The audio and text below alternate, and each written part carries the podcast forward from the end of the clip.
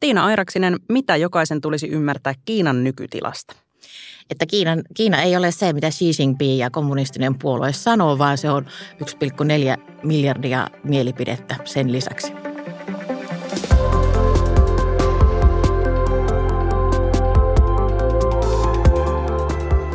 Kuuntelet Helsingin yliopiston Utelias mieli podcastia, joka puhuu tieteestä tunteella. Tässä podcastissa tutkijat saavat puhua niistä asioista, jotka heidän mielestään ovat juuri nyt kiinnostavimpia ja tärkeimpiä.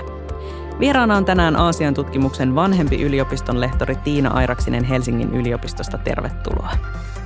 Minä olen Hanna Hantula, tämän podcastin juontaja.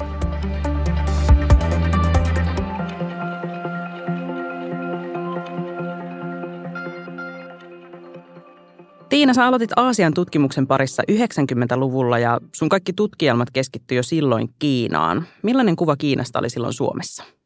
No se oli aika hyvin tämmöinen sanotaanko kommunistinen ja hyvin kaukana, niin kuin aina ehkä tämmöisestä imperialistisesta näkökulmasta, että me ollaan Euroopassa maailman keskustossa ja Kiina on hyvin kaukana. No he tietysti ajatteli just toisinpäin.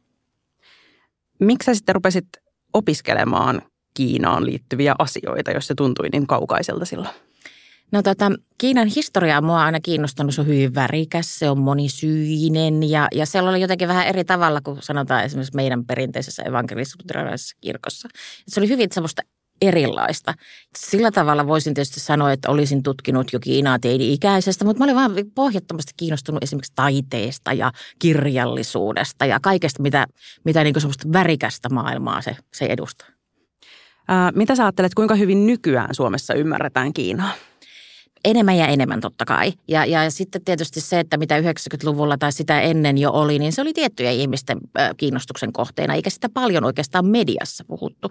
Nythän se on mediassa joka päivä. Avaat television, katot verkkoa, luet lehteä, Kiina on siellä. Mm, joo, mä oon samaa mieltä siitä, että Kiina näkyy nykyään mediassa aika paljon, mutta sitten samaan aikaan musta aika kiinnostavaa, että miten eri tavoilla eri survallat näkyy just vaikka uutisotsikoissa, että just se Kiina, jossa on se 1,4 miljardia asukasta, niin se tiivistyy vähän jonkinnäköiseksi möhkälemäiseksi entiteetiksi nimeltä Kiina, joka vaan tekee asioita, mutta sitten taas kun miettii vaikka jotain Yhdysvaltojen kaltaista suurvaltaa, niin tuntuu siltä, että mediassa ehkä on vähän enemmän nyansseja sen suhteen, että miten siitä puhutaan ja siitä mielipiteiden kirjosta siellä puhutaan. Oletko tästä samaa mieltä? On, on hyvinkin samaa mieltä. Että Kiina ei ole myöskään osannut myydä omaa kulttuuria tai populaarikulttuuria samalla tavalla kuin Yhdysvallat tai muuta. Että et meidän on niin hankalaa esimerkiksi meidän, meidän nuorten ihmisten ja vähän vanhempienkin löytää sellaista kiinnostavaa, jotain sellaista positiivisen kiinnostavaa muuta kuin talous ja politiikka ja, ja ihmisoikeudet ja muuta. Että et sieltä useasti tulee ne uutiset, mitkä on, niin on jollain tavalla negatiivissävytteisiä. Jos verrataan esimerkiksi Yhdysvaltoihin, jossa tulee monen tyyppistä uutista. Mistä sä ajattelet, että se johtuu? No Kiina omasta tietysti informaatiopolitiikasta ja omasta sensuurista ja, ja jotenkin Kiinan ehkä haluttomuudesta tuoda muuta kuin se sellainen yksisuuntainen yhden puolueen linja, että näin me kaikki teemme Kiinassa. Että et kyllä se pitkälti on si, siitäkin kyse. Ja, ja sitten tietysti se, että et Kiina on ollut tällaisena avo, avoimena valtiona niin huomattavasti lyhyemmän aikaa kuin esimerkiksi Yhdysvallat.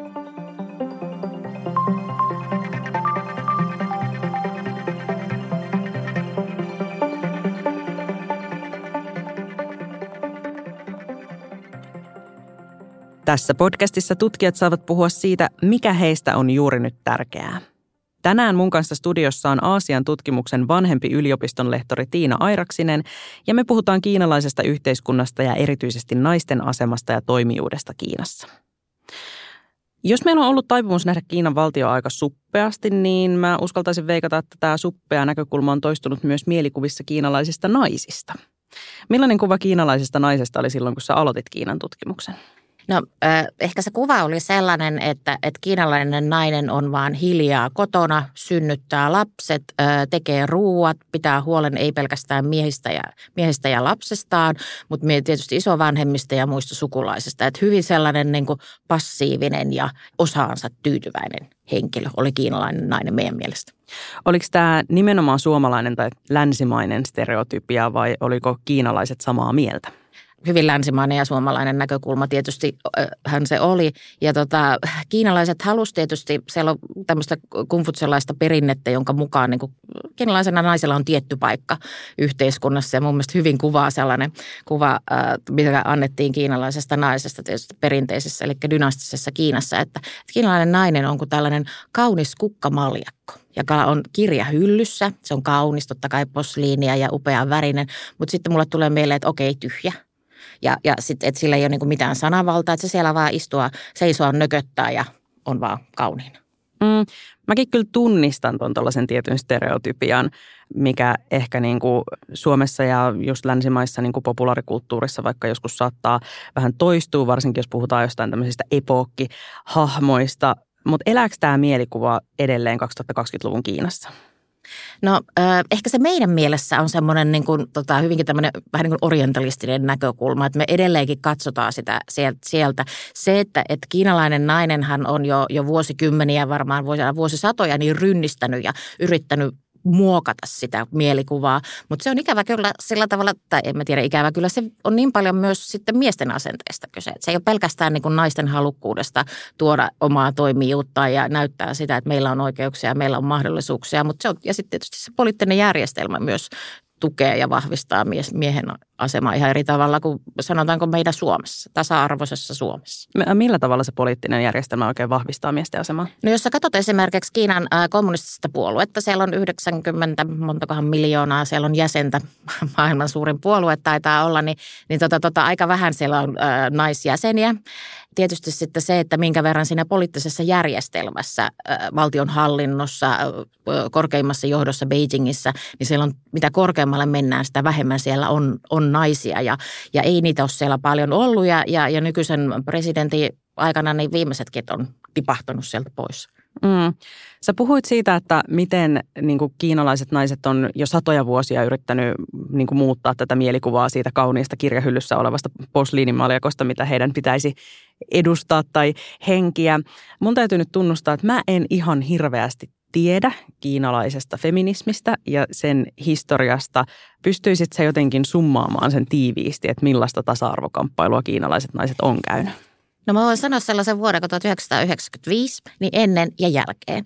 Eli silloin pidettiin Kiinassa tällainen YK naisten maailmankonferenssi ja jo tietysti ennen sitä valmistautuessa siihen ja sitten sen jälkeen niin feminismi jo itse sananakin. Mitä se tarkoittaa kiinan kielessä ja, ja, ja, ja onko se biologinen vai, vai onko se gender vai, ja vai kulttuurinen, yhteiskunnallinen. Niin silloin alettiin valtavasti niin kuin keskustelemaan siitä. Mutta totta kai niin kuin yksittäisiä ryhmiä ja, ja henkilöitä on ollut jo vuosikymmeniä, vuosisatoja ennen sitä. Mutta tämä 95 vuosi on sellainen vähän niin kuin tota, raja-aita, minkä jälkeen niin kuin maailma muuttuu kiinalaisten naisten tämmöisessä terminologiassa ja toiminnassa. Miten sitten nyt, kun siitäkin alkaa olla parikymmentä vuotta aikaa, mitä 30 vuotta aikaa, niin tota, miten niin kuin nykyään tasa-arvosta ja naisten asemasta puhutaan Kiinassa? No jos otetaan vähän historiallista taustaa, niin kommunistit kun tuli valtaan Kiinassa 49, niin se yksi hyvä asia, minkä he teki, oli se, että he pyrkivät niin tuomaan äm, erilaisia avioliittosäädöksiä ja lakeja, että naisilla oli oikeus erota ja muuta. Tietysti se mukanaan on muuttanut äh, kiinalaisten naisten mahdollisuuksia, ei pelkästään avioeroa, mutta he ovat pystyneet opiskelemaan. Sitten se, että ollaan päästy tällaisesta esimerkiksi 80-luvun alussa oli tämä yhden lapsen politiikka, joka aika pitkälti sanotaanko vapautti kiinalaista naista, koska sun ei tarvinnut olla vaan sellaisena, jos anteeksi käytän tällaista sanaa vähän huonoa, synnytyskoneena, joka tota, tota, tekee vaan niitä huom poikalapsia. Niin tämä on tietyllä tavalla myös antanut mahdollisuuksia naisille työelämässä, kehittyä työelämässä, edetä urallaan, heitä on yritysten johtajina. Että tietyllä tavalla tämä, tämä keskustelu, kun se on tullut kiinalaisille naisille, täytyy muistaa taas, että heitä on joku 700-800 miljoonaa, pienisti yleistän tässä asioita, niin tota, tota, se on tullut jäädäkseen ja se ei sieltä häviä. Mm. Suomessa on aika harvassa semmoiset miehet, jotka ainakaan julkisesti olisi valmiita sanomaan, että ei tasa-arvo ole tärkeää ja kyllä ne naiset ehkä sitten kuitenkin sinne kotiin kuuluu. Mutta mites Kiinassa, kuinka vahvasti niin kun miehet on mukana tässä tämmöisessä tasa-arvoliikkeessä? No se varmasti myös riittyy siitä, että, että missä tämä, tämä mies asuu ja, ja minkälainen hänen koulutustaustansa on ja perhetaustansa on. Että kyllä siellä tietysti on paljon sellaisia ihmisiä, jotka on niin meidän näkökulmasta tällaisesta modernista ja tasa-arvoisesta näkökulmasta näkee, mutta, mutta tietyllä tavalla se on sellainen yhteiskunnallinen ja poliittinen ja jopa kulttuurinenkin perinne, mistä on vaikea päästä niin kuin ajatusmaailmassa eroon. Että totta kai ihmiset lukee sitten, millä tavalla on ö, Yhdysvalloissa tilanne ja mitä on Euroopassa ja monella muualla maailmassa. Mutta se, että kun sä itse elät sitä elämää siinä, joka, joka antaa sellaista tiettyä kuvaa naisten asemasta, niin se ei se, sanotaanko nyt miesten näkökulmasta, ei sekään ole helppo niin miettiä sitä naisten ehkä tasa-arvoisempaa asemaa. Niin, se ehkä helposti tuntuu vähän silleen, että tämä on nyt niin kuin luonnollista, että meillä täällä Joo. on nämä asiat Joo. tällä tavalla ja muualla saattaa joku muu asia olla luonnollista. Niin ja miksi kyseenalaistaa, jos asiat toimii? Mm. No jos miettii vielä tota kiinalaista feminismiä, niin täällä Suomen kontekstista meillä on usein aika selvät ajatukset siitä, että mitkä on niin kuin agendalla sille ehkä koko kansalla. Että vaikka samapalkkaisuus, väkivallan vastainen työ, hoivatyön vastuujaon jakautuminen – ää, tuntuu meillä olevan aika lailla silleen niin kuin yleisesti hyväksyttyjä kysymyksiä, että näille tarvitsisi tehdä jotain, mutta miten nämä näkyy Kiinassa? Miten kiinalaiset naiset suhtautuu länsimaiseen feminismiin? No sieltähän on otettu todella paljon niin kuin esikuvia. Esimerkiksi 1900-luvun alussa, jolla tota, 20-luvun aikana, niin siellä oli todella voimakas tällainen naisten vapautumisliike ja, ja tietysti yleisen kulttuurin vapautumisen liike. Mutta jos puhutaan niin kuin tästä päivästä, niin edelleen totta kai paljon niin kuin otetaan mielikuvia länsimaalaisesta feminismiliikkeestä, mutta tuotetaan myös sitä omaa tietoutta, että mitä se tarkoittaa kiinalaisessa kontekstissa, nimenomaan kumfutselaisessa äh, tota, maailman ymmärryksessä.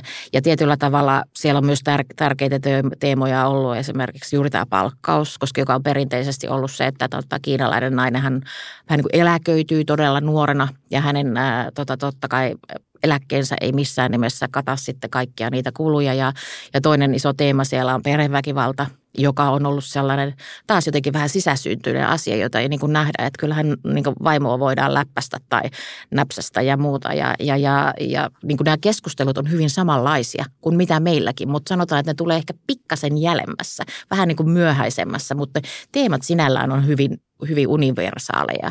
Ja tietysti mahdollisuus olla, edetä työelämässä ja, ja, ja, ja saada lapsille päiväkotipaikka ja muuta, niin keskustelut on sillä tavalla samanlaisia kuin mitä meillä esimerkiksi täällä Suomessa. Mm. Mä just huomasin, että vaikka me lähdettiin liikkeelle tässä haastattelussa nyt niin kuin siitä, että no siellä Kiinassahan on ne 1,4 miljardia ihmistä ja kaikilla on omanlaisensa näkemykset maailmassa ja tälleen, niin koko ajanhan me nyt sitten puhutaan itsekin tässä aika yleistäen sitä, että no millaista siellä Kiinassa on. Kuinka paljon sä joudut tutkijana tekemään töitä sen eteen, että sä et sorru yleistyksiin ja vaikka niin kuin kiinalaisten naisten eksotisointiin näiden maljakkovertausten hengessä?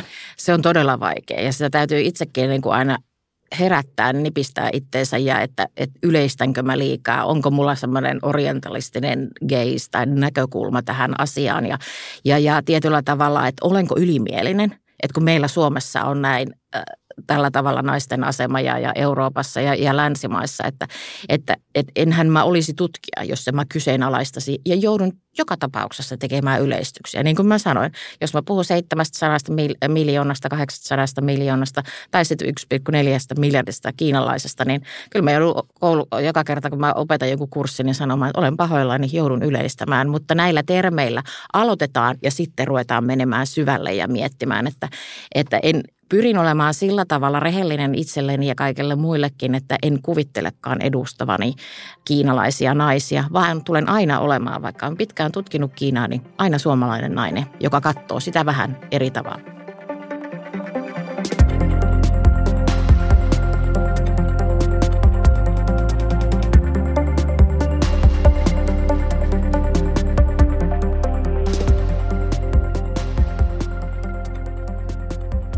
Sä oot sun omassa tutkimuksessa korostanut sitä, että Kiinassa verkostot on tosi isossa roolissa.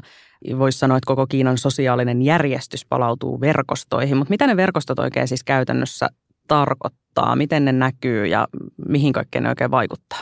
No se vaikuttaa niin kuin hyvässä ja huonossa toisaalta niin kuin kaikessa se sanotaanko suodattuu yhteiskunnalliseen toimintaan, kulttuuriseen toimintaan, perheeseen. Et mä muistan, että ensimmäinen kiinankielinen sana, minkä mä opin, oli guangxi, joka tarkoittaa suhteita.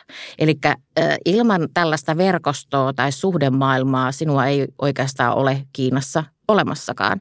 Eli sä tarvitset verkostoja, oot sä sitten työpaikalla, opiskelemassa tai lastenhoitoon tai, tai jos sä haluat esimerkiksi olla joku kulttuuripiirin tai muun perustaa, niin sä tarvit, oot uskonnossa, sä tarvit verkostoja. Eli Kiinassa aina se yksilö ei ole niin tärkeä kuin se ryhmä johon sä kuulut. Et onhan se meilläkin, mekin kuulutaan hirveän monenlaisiin verkostoihin, mutta, mutta siellä se verkoston toiminta voi keskittyä esimerkiksi siihen, että jos haluat ostaa uuden auton, niin sitten se jostain kaveriverkostosta kysyt, että hei, että hei mä tunnen yhden autokauppiaan, että tota, voisit sä hoitaa mulle hyvän diilin. Tai mun, opiske- mun tytär haluaa päästä opiskelemaan hyvää yliopistoon. Hei mä tunnen sen dekaanin tai rehtorin siellä, voit sä hoitaa mulle, että mun tytär pääsee opiskelemaan. Eli sillä tavalla se verkosto on niin kuin tota, tärkeä osa sun identiteettiä. Ja sä oot aina osa jotain verkostoa Kiinassa. Niin kuulostaa siltä, että identiteetin lisäksi ehkä osa myös ylipäätään niin kuin toimintakykyä yhteiskunnassa Kyllä. ja maailmassa. Millaiset verkostot kiinalaisilla naisilla noin keskimäärin on? No niillähän on todella hyvät ja, ja moninaiset ja, ja tietyllä tavalla se, että tietty, riippuu tietysti, että ootko sä kotiäitinä tai enemmässä määrin tietysti opiskelemassa tai työelämässä, niin sä luot suhteita, että se verkosto tulee aina siinä vaiheessa käyttöön, kun sä tarvitset jotain. Tai sitten äh, sä ikään kuin palautat palveluksen johonkin siinä sun naisverkostossa olevalle naiselle, niin kuin riippuen jostain asiasta, mitä sä oot joskus tehnyt, että, että ne suhteet ja, ja verkostot on sillä tavalla semmoisia eläviä. Ja sä oot aina niin kuin jossain vaiheessa joko, joko vähän niin kuin velkaa jollekin tai joku on velkaa sulle. Ja sä tiedät, että sä jossain vaiheessa voit käyttää sen edun niin kuin hyödyksesi siinä verkostossa. Kuulostaa vähän niin kuin joltain peliltä. No niin, se vähän onkin tietyllä tavalla se, että, että mutta täytyy muistaa se, että kun on paljon ihmisiä, niin tietyllä tavalla se, se kakofonia, jos sä kävelet jossain Kiinan suuren kaupungin kaduilla, niin se on aika kaoottista se tilanne, kun ihmisiä menee ja autoja ja polkupyöriä joka suuntaan. Ja se on semmoista kaoottista, mutta sitten kun sä oot jossain talon sisällä tai, tai kotona, niin siellä on niinku se, se, vähän niin kuin se rauha ja sitten sä siellä rupeat niinku miettimään, että miten sä pärjäät tässä kaoottisessa maailmassa. Niin tämmöinen suhdeverkosto on, on se tapa pärjätä paikassa, missä on paljon ihmisiä. Mm. Sä maalasit tuossa aika hienon kuvan kaoottisista kiinalaisista suurkaupungeista, mutta sitten Kiina on myös isolta osin isoa maaseutua. Ja käsittääkseni niissä eletään aika eri todellisuuksissa maaseudulla ja kaupungissa. Miten alueellinen eriarvoisuus näkyy kiinalaisen naisen elämässä vielä 2020-luvulla? Todella paljon. Että, että se Kiina, mistä me yleensä kuullaan ja nähdään uutisissa, niin se on oikeastaan niin kuin itärannikon Kiinaa. Siinä on Shanghaita, ja muita suuria kaupunkia, jossa tietysti nämä äh, ideana myös Kiinalla on aluepoliittisesti ollut tietysti vähän niin kuin pakko muuttaa myös ihmisiä maalta kaupunkiin. Että jos sä mietit maaseudulla Länsi-Kiinassa asuvaa kiinalaista naista, niin kyllä tietysti totta kai hänellä on paikasta riippuen, niin ihan nämä modernit, modernit järjestelmät, kännykkä kädessä ja televisio ja muuta. Mutta sitten on myös sellaisia alueita, jos, johon vähän niin kuin tämmöinen edes kiinalainen sivistys ei, ei ole päässyt. Mutta se, että mikä, mistä mä oon aina ollut hirveän kiinnostunut ja ylpeä toisaalta Kiinassa on se, että he aina uskoo tämmöiseen vahvasti koulutukseen. Että et vaikka sä asuisit siellä maaseudulla naisena, niin sulla on kuitenkin esimerkiksi koulutuksen avulla mahdollisuus edetä, edetä elämässäsi. Mutta tota, kyllä se Kiina on se tosiaan, niin kuin mä sanoin, niin se on sitä Itä-Kiinaa, mistä me useasti puhutaan ja nähdään mediassa.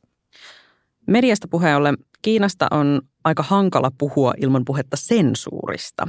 Ja kun alussa oli puhetta siitä Kiinan niputtamisesta yksiköksi, niin kuinka paljon sitten taas kommunistinen puolue itse pyrkii vahvistamaan yksipuolista kuvaa Kiinan toiminnasta, että on vaan tämä yhdenlainen totuus ja yhdenlainen näkökulma asioihin? No se on hyvinkin pitkälti riippuen siitä teemasta, mistä Kiina haluaa, tai Kiinan kommunistinen puolue haluaa tota, tuoda tämmöisen heidän tulkintansa totuudesta. Se voi olla vaikka 1989 Tienanmenin alueen demokratia liike.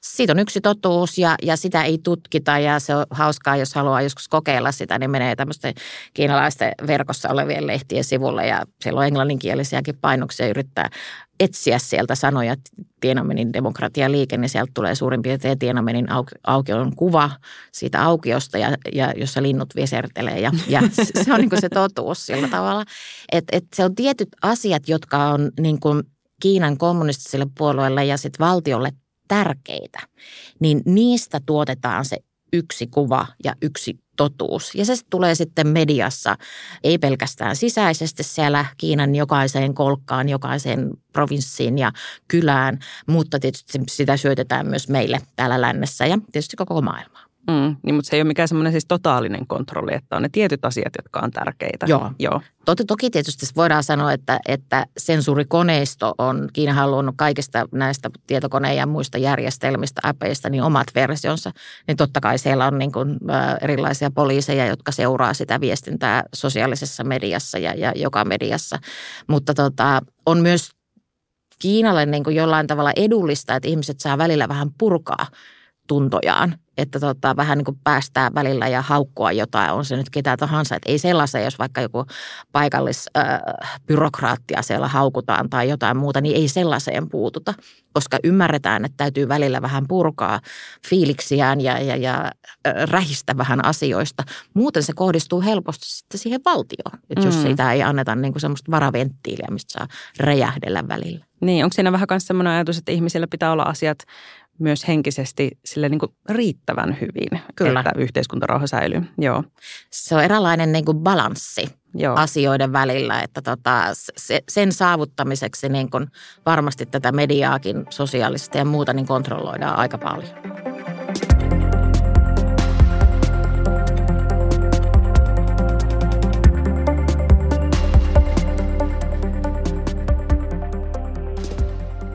Jonkun verran Suomessakin on otsikoissa näkynyt sitten taas kiinalaisten opiskelijoiden aktivismi, mutta sekin vaikuttaa ainakin uutis, uutismäärän perusteella vähentyneen. Onko se opiskelijoiden vastarinta kadonnut vai toimiiko kommunistisen puolueen filterit ja me ei vaan saman tapaan kuulla siitä? No joissakin maissa, esimerkiksi Euroopan maissa, siitä on ollut keskustelua, onko Suomessakin tämä, että meillä olisi tällainen kiinalainen poliisi joka seuraa. Siis että fyysisesti olisi ihan kiinalainen poliisi, joka seuraa sitten paikallisia, esimerkiksi Suomessa asuvia kiinalaisia.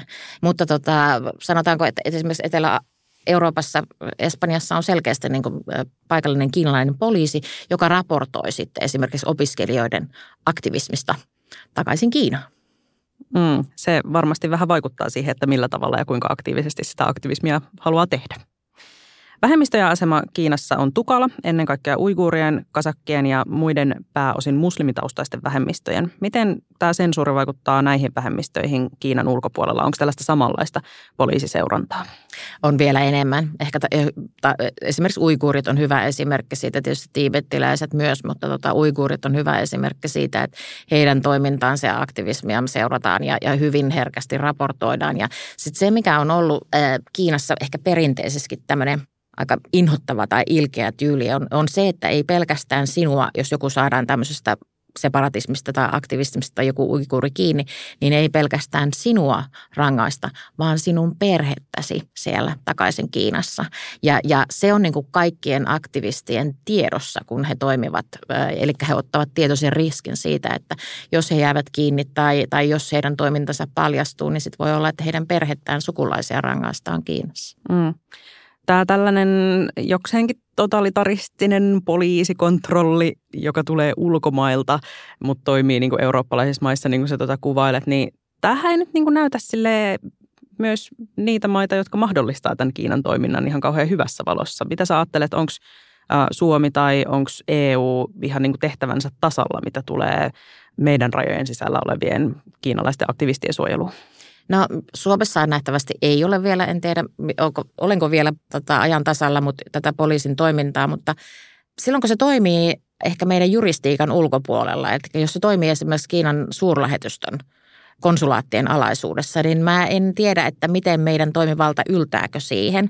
Eli tässä ollaan semmoisella harmaalla alueella ja, ja uskoisin, että tämä on tiedossa, koska tästä on tehty jo tutkimusta ja haastatteluja, että, että siellä missä on suurempia kiinalaisia yhteisöjä, jos nyt puhutaan vaan esimerkiksi Euroopasta, niin jokaisessa maassa siellä on myös tämmöistä seurantaa kiinalaisten toimesta. Mutta silloin mennään niin kuin oikeudellisesti sellaiselle alueelle, että sitten se voi olla hankala ja, sä voit, ja voidaan aiheuttaa niin paljon tällaista kansainvälistä kährämää ja, ja Kiinan kanssa ei yleensä haluta, haluta tehdä sellaista suurta julkituloa. Toki tietysti kritisoidaan ihmisoikeustilanteesta ja aktivistien syrjinnästä ja vangitsemisesta sun muusta ja sanotaan, että so, so.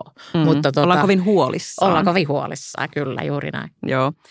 Kommunistinen puolue on hankkinut omistusoikeuden myös moneen akateemiseen julkaisukanavaan ja tietyllä tavalla omistusoikeudella myös kontrolloi sitä, mitä siellä julkaistaan. On monia semmoisia aiheita, mistä ei saa julkaista tieteellistä artikkelia sitten näissä julkaisuissa. Miten kommunistisen puolueen kontrolli vaikuttaa suomalaiseen Kiinan tutkijaan? No sanotaanko, että on, on, on kollegoita, jotka eivät esimerkiksi saa enää viisumia Kiinaan aiheen on sen verran herkkä tai, tai hän olisi menossa sellaisella alueelle, jolle ei haluta. Että se on ihan selkeä tällainen näin. Että meillä oli tota, mm, eläköitynyt professori, joka ei 10-15 vuoteen saanut sinne viisumia. Mutta sitten tietysti se, että, että jos sä haluat mennä sinne tutkimaan, niin sun täytyy sensuroida itseäsi tai sensuroida sitä tutkimuksen aihetta, että sä saat sen viisumin, että sä pääset sinne. No sitten seuraava, missä tämä vaikuttaa meidän, on se, että jos me halutaan julkaista jossain tietyssä, siellä on esimerkiksi Springer, uh, Nature, tämmöinen uh, tiedejulkaisu, isompi konserni, niin tota, siellä on tiettyjä teemoja, joista sä et saa julkaista mitään. Et jos sä kritisoisit esimerkiksi nykyistä presidenttiä, Kiinan presidenttiä Xi Jinpingiä, puhuisit Taiwanin itsenäistymisestä, jos palataan siihen Tienanmerin aukion demokratialiikkeeseen, ihmisoikeuksiin, uiguureihin, name it, niin aika monta teemaa on se, että, että tämä lehti ei julkaise sun artikkelia, jossa käsittelet sitä teemaa. Kuinka paljon toiset käytännössä vaikuttaa siihen, että mitä Kiinan ulkopuolella voi julkaista? Että niin kuin, onko sulla esimerkiksi tullut vastaan jotain sellaisia tilanteita sun tutkimuksessa, missä pitäisi vähän miettiä, että no, milläs sanoilla tämän asian ilmaisen, että no, menee läpi? Sanotaan, että jossain vaiheessa uraani, kun olin jo kannukseni ansainnut ja, ja, ja olin tohtoriksi väitellyt. Ehkä silloin, kun mä opiskelin tohtoriksi, niin mun täytyy vähän miettiä sitä. Mutta mä tein sellaisesta aiheesta, että se oli sanotaanko tällainen suht neutraali, jos sellaista nyt Kiinan kontekstissa voi koskaan olla. Mutta tota, tietyllä tavalla sen jälkeen niin mä oon sen miettinyt, että meidän täytyy käsitellä monenlaisia asioita monenlaisesta näkökulmasta. Ja jos mä itse ryhdyn sensuroimaan itseäni, niin enhän mä ole niin kuin tieteilijä enkä akateeminen henkilö. Että tota, tietyllä tavalla myös tämmöisistä hankalista aiheista täytyy tuottaa tutkittua tietoa.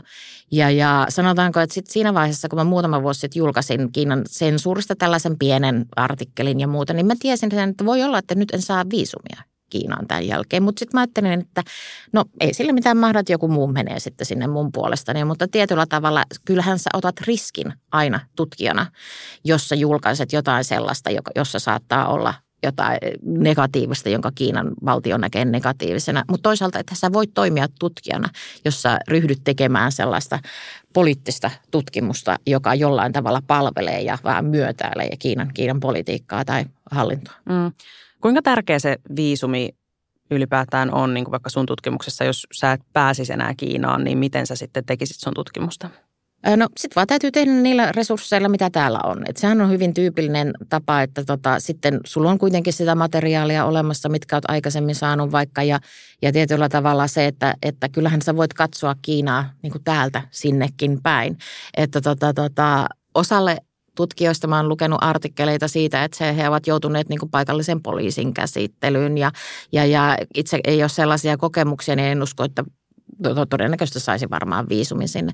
Mutta kyllä se totta kai vaikuttaa sit siihen, että sitten vaan tehdään täältä käsin, mitä voidaan ja pystytään. Ja aika monethan, tietysti kiinalaisetkin, jotka ovat paineet Kiinassa ja ovat aktiiveja, niin he tekevät sen, minkä voivat täältä päin käsin. Jos sä saisit murtaa yhden kommunistisen puolueen ylläpitämän Kiinamyytin, niin mikä se olisi? No kiinalaiset ei ole tyhmiä, enkä sano ehkä, että kommunistinen puolue näin väittääkään, mutta heillä on myös oma halu ja, ja, ja pyrkimys ja, ja mahdollisuus myös tämmöiseen demokraattiseen toimintaan. Että jollain tavalla kommunistinen puolue on tullut sellaista kuvaa, että että tota, monet kiinalaiset ajattelevat, että eivät he osaa äänestää, että toi demokratia näyttää olevan niin vaikea, että katsokaa vaikka Yhdysvaltoja ja, ja, ja minä nyökyttelen päätäni, mutta tietyllä tavalla se, että, että kannattaisiko kokeilla tällaista demokraattista hallintotapaa ja monipuolueen järjestelmää, että tota, millä tavalla se toimisi ja olisivatko ihmiset tyytyväisiä.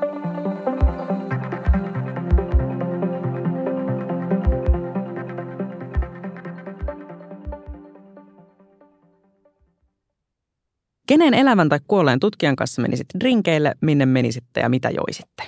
Sen verran täytyy tästä historiaa mennä, että mä oon tutkinut 1920-luvun opiskelija-aktivismia Kiinassa. Ja sieltä nappaisin Hu Shun ja Chen Duxin ja sitten vielä Chiu Tinin, jotka olivat tällaisia aktivistia äh, tota, omalla arallaan miehiä ja naisia. Ja heidän kanssa sitten tota, haluaisin, että käytäisiin läpi tätä Kiinan historiaa viimeisen sadan vuoden aikana ja juotaisiin ehkä kiinalaiset oluet ja sitten ehkä suomalainen tota, joku lapinkulta tai koffi tai karjalla siihen perään ja sitten juteltaisiin kiinalaisesta demokratiasta ja millä tavalla he näkee sen tällä, tämän hetken Kiinassa. Kuulostaa kiinnostavalta illalta. Mikä Kiinaan liittyvä teos jokaisen olisi tärkeää lukea, katsoa tai kuunnella? Tämä saa olla ihan mitä vaan kulttuuria. Mulla on kolme. Nonni. Äh, Villijoutsenet Jung Changin kirjoittama erinomainen kuvaus kolmesta eri sukupolvesta naisia 1900-luvun Kiinassa. Loistava kirja itkettävä kirja, mutta aivan loistava. Sitten mä mainostan omaa meidän julkaisemaa kirjaa, eli enemmän kuin puoli taivasta, kiinalainen nainen historiassa, yhteiskunnassa ja kulttuurissa.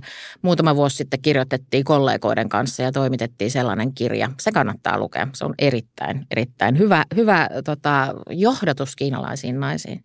Ja sitten ehkä tähän elämään ja hetkeen ja aikaan, niin yksi mun mielestä mielenkiintoisimmista kirjoista ja, ja positiivisimmista kirjoista, eli Dalai Lamaa ollaan haastateltu ja kirja on nimeltään Onnellisuuden taito. Se on aivan loistava. Ehkä tähän, tähän maailmantilaan ja, ja liittyvä oikein loistava opus. Kiitos hyvistä vinkkeistä. Tiina Airaksinen, kiitos kun olit mukana Utelias Mieli-podcastissa. Kiitos. Kiitos kun kuuntelit Utelias Mieli-podcastia. Jos tykkäsit kuulemastasi, kerro siitä kaverillesi.